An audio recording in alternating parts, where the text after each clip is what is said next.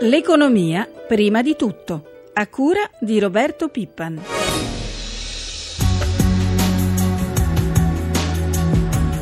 Rischia di trasformarsi in una beffa per i cittadini la decisione del governo di non far pagare ai contribuenti la seconda rata dell'IMU. Ai proprietari di circa 10 milioni di case potrebbe essere richiesto di versare, salvo novità dell'ultima ora, se residenti in comuni che hanno alzato le aliquote dal 50 al 60% dell'aumento. Il rimanente lo metterà lo Stato. Risultato, ha fatto un primo calcolo la Will, una mini stangata in media di 42 euro per i residenti negli, nei 2700 comuni ad aliquota maggiorata. 11 sono capoluogo. Milano, Bologna, Napoli, Genova, Ancona, Benevento, Verona, al sud Caltanissetta, Cosenza e Vibo Valencia. Il tutto è ancora da definire con precisione, ma intanto, mentre il governo con il sottosegretario Baretta spiega abbiamo un problema di risorse, i sindaci sono già sul piede di guerra.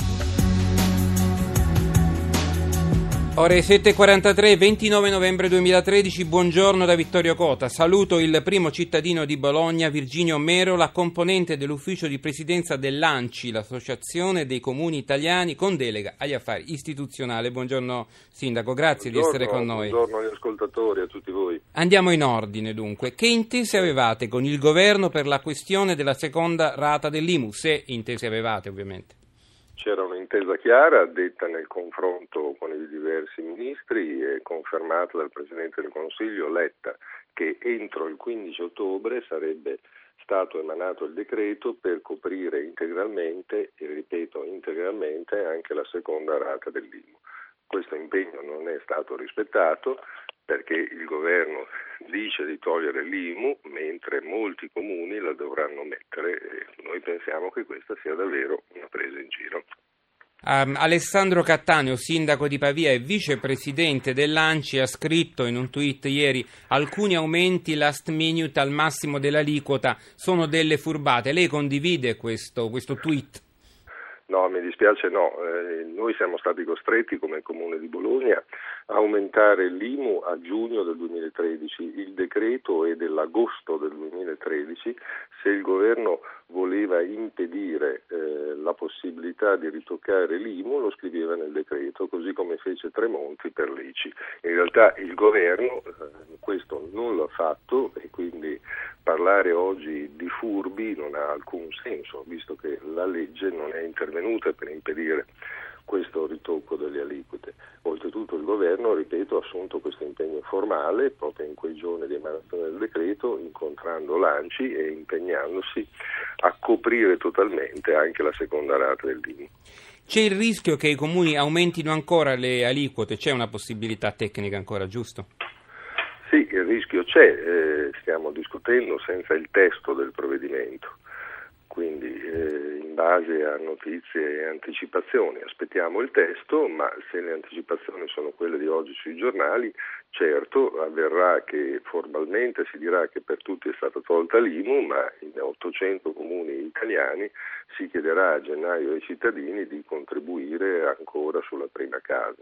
Credo che per comuni come il comune di Bologna significa chiedere una media di 50 euro a testa nel mese di gennaio. Ripeto, non, non sta in piedi perché l'impostazione che ci è stata proposta era quella di togliere completamente l'IMU coprendo con trasferimenti in altro modo, con trasferimenti statali, questo. Siamo oltretutto anche molto preoccupati della nuova tassa Ecco, ne parliamo, ne parliamo tra un attimo. Esatto. Volevo chiederle, ci sono i 500 milioni che il governo vuole restituirvi, a questo punto ballano questi 500 milioni messi nel maxi emendamento alla legge di stabilità? Ma eh, senta, io a questo punto davvero noi vogliamo vedere i testi scritti perché non sappiamo neanche più noi quali sono i punti di riferimento, si deve creare davvero una situazione incresciosa che va ricondotta alla normalità. È una questione di chiarezza, lei dice, ci vuole chiarezza. Eh, ci vuole chiarezza e ci vuole la capacità di tenere un confronto, mi permetto di dire, perché eh, se eh, si fa il contrario di quello che si afferma negli impegni, davvero diventa difficile gestire il confronto. Ecco, eh, ecco. Non... Anche sulla nuova IUC, la, l'ultima versione della tassa sulle abitazioni, che si pagherà il 16 gennaio, chiedete più certezze, lei lo stava anticipando prima, quindi un nuovo incontro con l'esecutivo. Chiediamo un nuovo incontro con l'esecutivo e confermiamo che eh, la nuova eh, imposta unica comunale, come si chiama adesso, non deve essere aggiuntiva dal punto di vista della pressione fiscale, ma sostitutiva della vecchia IMU. Già questo sarà una, una tassa che comunque andrà sugli immobili, malgrado tutte le demagogie che abbiamo dovuto sentire, andrà sugli affittuari, quindi si estenderà agli affittuari e ha bisogno di detrazioni, ma soprattutto ha bisogno di un trasferimento statale tale da non comportare che poi i sindaci siano costretti a aumentare le tasse. Questa storia di dire a Roma che si tagliano le tasse e poi sono i sindaci a metterci la faccia eh, e a chiedere ai cittadini l'aumento delle tasse è una presa in giro che deve finire. Grazie, Ancora, grazie. Sindaco. grazie Sindaco. Virginio Merola, lo ricordiamo, Sindaco di Bologna. Grazie 7, a voi, buona giornata. 7,48 l'indice del clima di fiducia delle imprese italiane è salito, lo dice l'Istat a novembre a 83,2% questo mese e dal 79,9% di ottobre. È un indice complessivo che rispecchia il miglioramento della fiducia delle imprese manifatturiere, però tra quelle imprese, categoria di imprese che mancano, ci sono quelle di costruzione. E io eh, saluto eh, il mh, mm, presidente dell'ANCE e di Feder Costruzioni Paolo Buzzetti. Buongiorno. Buongiorno a lei, buongiorno a tutti. Allora, lei ieri in conferenza stampa ha criticato la legge di stabilità perché ha sostenuto non contiene nessuna forte misura per rilanciare le costruzioni però io le ricordo l'accordo di cassa depositi e prestiti con l'ABI per il fondo di garanzia da 600 milioni inserito nel maxi emendamento qualche scossa al mercato asfittico dei mutui e quindi a ricaduta sull'edilizia dovrebbe darla, dovreste essere abbastanza contenti. Questo speriamo di sì, abbiamo criticato il fatto che rimane una tassazione altissima sui beni strumentali delle imprese anche e, sui terreni ancora da trasformare assolutamente incostituzionale, speriamo che la IUC, come stavate dicendo, arrivi con chiarezza ai cittadini da parte che questo rapporto Stato-Comuni sia chiaro, eh, quindi la legge di stabilità non contiene una spinta. Questo accordo invece è il, diciamo, una delle poche speranze che abbiamo forti in questo momento, è l'accordo tra Cassa de depositi e prestiti e ABI per ridare ai cittadini mutui eh, finalmente che ritornino ai livelli dei mutui precedenti come coperture, come spread ed è una grande scommessa, sono in tutto intanto 5 miliardi che la Cassa depositi e prestiti ha messo ed è diciamo, in embrione il sistema che ad esempio negli Stati Uniti ha fatto ripartire in maniera fisiologica il mercato e, e diciamo, la, le opportunità intorno alla casa. A questo aggiungerei altra nota positiva che va riconosciuta riconosciuta una somma di 600 milioni messi con il meccanismo della garanzia, ad esempio come funziona in Inghilterra e in Germania, dello Stato eh, alle banche ancora una volta affinché diano mutui eh, perché se qualcuno non paga la rata di mutuo interviene questo fondo di garanzia. In questi casi negli altri paesi basta la garanzia addirittura dello Stato per far partire diciamo, un meccanismo virtuoso e allora eh, questo sì, è davvero la speranza che abbiamo che riparta un meccanismo meccanismo fisiologico Virtuoso. dei mutui perché si è bloccato tutto e questa eh. è veramente la, la, preoccupazione. Volevo chiederle, voi avete chiesto un piano straordinario di opere pubbliche, ma dato che in Italia si è già costruito molto, forse troppo in alcune zone, si potrebbe anche pensare a demolire e ricostruire meglio, riqualificare, mettere in sicurezza migliaia di edifici a rischio, lei non crede?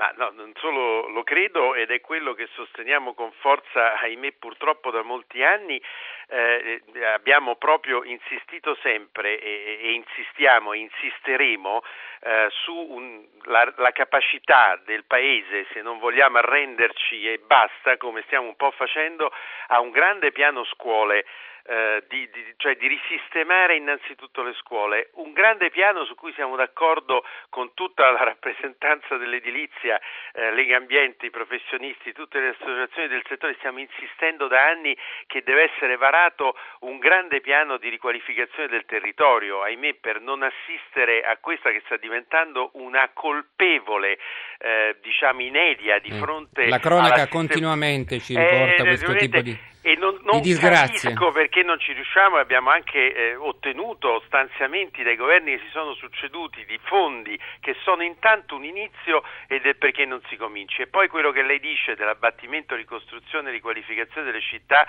lo considero uno dei grandi una delle grandi pilastri su cui pensare finalmente in maniera strategica al Paese bisogna operare, perché l'ammodernamento del Paese si porta dietro tutto, si porta dietro la qualità della vita, il turismo, Grazie. la capacità e quindi è una grandissima scommessa, quella è una scommessa per anni certo. e sarebbe certamente da varare. Comunque auguriamoci che questo meccanismo, come lei ha detto, del, delle casse depositi e prezzi con le banche certo. e auguriamoci che finalmente si riesca ad avere un po' la decisione di andare a far capire grazie, ciò che finalmente si è capito in Europa certo. che si possono portare fuori dal patto di stabilità interventi positivi come quelli di cui parlavamo. Grazie a Paolo Buzzetti, presidente dell'ANCE, 753. Buongiorno al presidente dell'ENAC, l'ente nazionale aviazione civile Vito Riggio.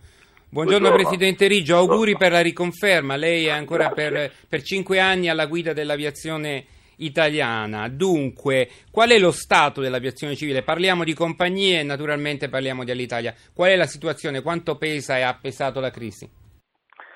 Beh, direi che proporzionalmente rispetto agli altri settori c'è stato un impatto maggiore perché questo è il settore più esposto alla concorrenza quello che ha il massimo grado di apertura, siamo al quarto posto a livello mondiale come liberalizzazioni e quindi eh, la fragilità del sistema, eh, soprattutto del sistema fiscale contributivo, del costo del lavoro e delle uh, difficoltà organizzative che le imprese italiane hanno anche in altri settori, qui eh, si è eh, rivelata sotto il duplice attacco delle compagnie low cost che si sono in questi ultimi 15 anni fortemente radicate, particolarmente in Italia, e anche dei nuovi grandi colossi dell'aria come gli Emirati che eh, sul traffico intercontinentale stanno eh, mietendo successi. Quindi siamo trovati in una tanaglia, io lo avevo detto in un rapporto, negli ultimi tre rapporti che ho presentato al Parlamento e purtroppo oggi eh, questa fragilità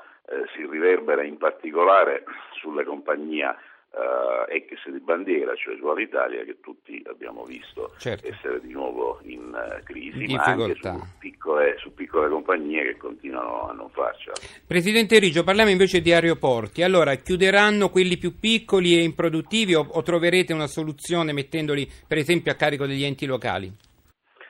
Beh, guardi, questa degli enti locali era stata una proposta che ormai è diventata rapidamente datata perché la finanza locale nel frattempo ha subito un oscuramento, un forte peggioramento. l'ultima nostra valutazione, che è condivisa dal Ministro delle Infrastrutture e dei Trasporti, è di ehm, enucleare all'interno della rete alcuni aeroporti principali o strategici su cui concentrare gli investimenti per la connessione intermodale e poi dare un tempo, io presumo abbastanza breve, perché gli altri eh, si eh, rimettano in forze e questo diciamo in qualche misura eh, affida un po' al mercato la sorte degli aeroporti troppo Bene. piccoli per farlo. Presidente, io la ringrazio, ringrazio il Presidente dell'ENAC Vito Riggi, è il momento di andare in diretta con i mercati, Alberto Barbagallo da Milano, buongiorno, qual è l'andamento delle piazze asiatiche? Buongiorno, borse asiatiche contrastate. Può darsi che quella di Tokyo abbia risentito delle tensioni fra il Giappone e la Cina eh, per il controllo dell'arcipelago conteso nel Mar della Cina. Fatto sta che l'indice Nikkei è sceso dello 0,41%, mentre la borsa di Hong Kong finora guadagna lo 0,25%, Shanghai più 0,09%. Ieri era chiusa New York per la festa del ringraziamento, i maggiori mercati europei si sono mossi poco, meglio di tutte Milano più 0,92% nostro Previ- Le previsioni delle aperture in Europa? A giudicare dai future sugli indici, avvio incerto e poco mosso. Per quanto riguarda l'andamento dello spread? Ieri il Tesoro ha collocato BTP decennali per 2 miliardi e mezzo di euro con rendimento effettivo ai minimi da aprile al 4,01%, perciò è sceso anche il rendimento effettivo dei BTP sul mercato secondario e lo spread sui bund tedeschi è a 234 punti base. Vediamo il petrolio, quanto quota? In lieve calo 92 dollari al barile. E per quanto riguarda il cambio dell'euro per chiudere? Euro, l'euro staziona 1 dollaro e 36 cent. Grazie ad Alberto Barbagallo dalla redazione di Milano per questa settimana. L'economia prima di tutto termina qui, l'appuntamento è per lunedì con Roberto Zampa, da Vittorio Coda, grazie per l'ascolto e come al solito lascio la linea a Marco Sabene.